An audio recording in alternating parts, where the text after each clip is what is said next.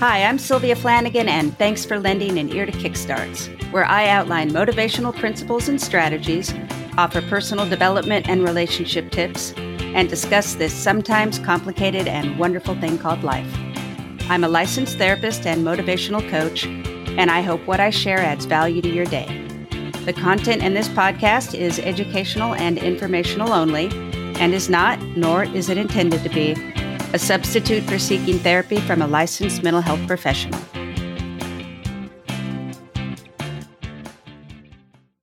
Hi, I'm Sylvia Flanagan, and welcome to Kickstarts.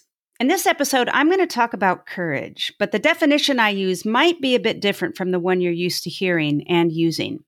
Plus, I'm also going to talk about three different ways that we can approach life, with courage being the preferred one, of course. So, first, let's look at the word courage. We usually think of courage as having to do with facing danger of some sort, pushing back against something or pushing through something that we're scared of. But originally, that's not what courage meant. And in fact, it encompassed a lot more than that. The word courage comes from the Latin word cor, C O R, which means heart. It's where the, the word cardiac also comes from. And it's also the root of the word core, C O R E, like an apple core, meaning the center of something. Or to flip it around, think of an artichoke heart or getting to the heart of the matter. This is where the good stuff is. But it's way harder to get to in real life than in food or theory. The original meaning of courage had to do with the heart, the core of who we are and was far more encompassing than how the word courage is generally used today.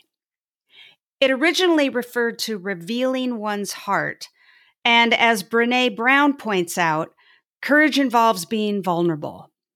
Think of the idioms take heart or don't lose heart. These sayings speak directly to something far beyond just facing something outside of ourselves that we're scared of.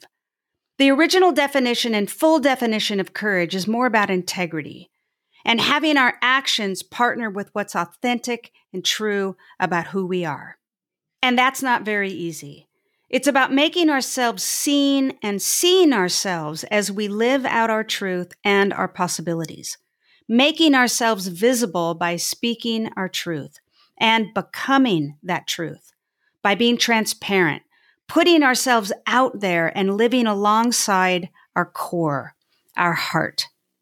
Courage means living in alignment with our passions, values, and potential to what ultimately defines us as a unique individual.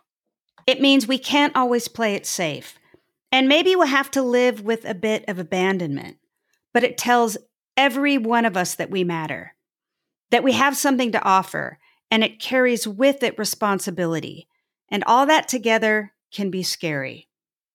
So, living courageously is definitely the higher calling. And it's what life asks of all of us, but it's hard. And if we're not careful, we'll lose sight. And we'll lose our way and we'll end up avoiding or resigning in the face of life's invitation. Generally speaking, we avoid something because we're scared, or we just don't want to do whatever it is that we're avoiding. But I'm referring to being scared here because I assume anyone listening to this podcast wants to do the heavy lifting and live courageously. Avoidance comes about when we know there's something we should do, but we don't think we can do it. Or we think we won't be good enough. We're just scared. But it gnaws at us, it eats away at us. So maybe we try and outstep it by distracting ourselves and throwing ourselves into something second rate. Or maybe we numb ourselves with something that's going to hurt us or at best waste our time. For example, we can numb ourselves in a pretty benign way by mindlessly scrolling social media or in more blatant and harmful ways like addiction.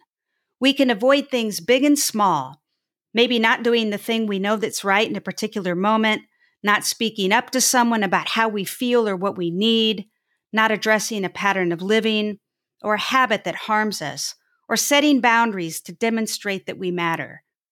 We might avoid by not addressing how we're living in general and what we're living for, and whether we're putting our abilities to good use and using the energy and motivation that comes from following our values, passion, and interests. Or maybe we lie to ourselves and say it doesn't matter. There are so many justifications that can get us to avoid living courageously.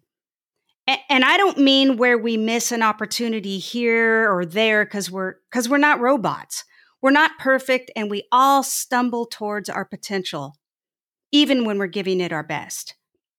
I'm referring to a pattern of avoidance that comes from patterns of thinking, which are ultimately self deception. Maybe you think you're going to disappoint someone because you haven't worked out who's responsible for who yet. Maybe you fear not being liked or being rejected. Maybe the fear of the unknown feels like it's too much, so you stay where it feels safe and familiar. So many of us get caught up in comparing ourselves to others and get caught up in the myth of perfectionism, which ultimately just ends up being an excuse, but it almost sounds noble when we say it. And I'm not making light or poking fun at anyone because this stuff is hard, it's real, and none of us are immune to it.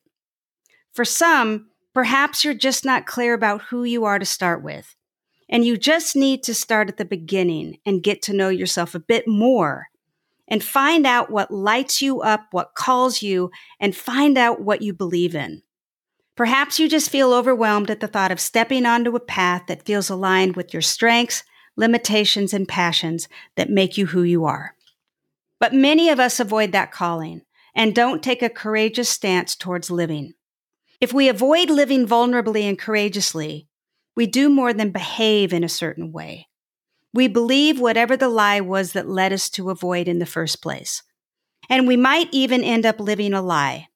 And that's the third way that someone can approach life in resignation. Someone who's resigned isn't considering the concept of courage because they don't think it applies to them. They've forgotten that they matter. They don't think that they have anything to offer.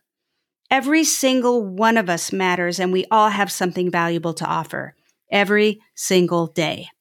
If nothing else, we have our smile to offer someone who might be having a terrible day or going through a really tough season in life. And at the end of their day, your smile might be the only good thing that they remember. I've been that person who remembers a stranger's smile, and I know how powerful it can be. I definitely hope that nobody listening is resigned when it comes to living. Most of us teeter between courage and avoidance. And I also hope that by defining courage in a more traditional and full way, that it motivates you to think about how you're moving through life and whether you're doing so authentically and vulnerably, fueled by your passions and uniqueness. Because that's going to give rise to integrity and meaning. Whether it's how you treat others in relationship, how you dialogue with yourself, what you prioritize, how you speak, what you say, and how you live. I challenge you to think about how you're living and whether you're doing so openly, authentically, vulnerably, and as fully as possible while not beating yourself up about it.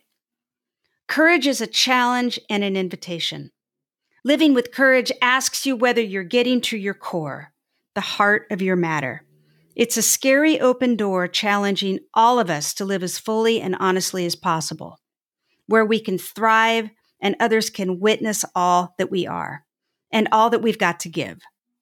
You got this.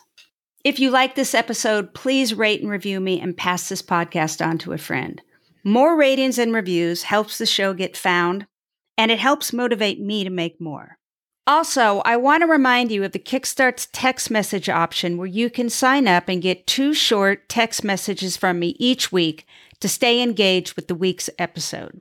Of course, it's free and you can opt out easily at any time if you change your mind. Just text the word join to 870-263-2121 or go to the show notes to get the number or the link to join. You all have a great week. Until next time.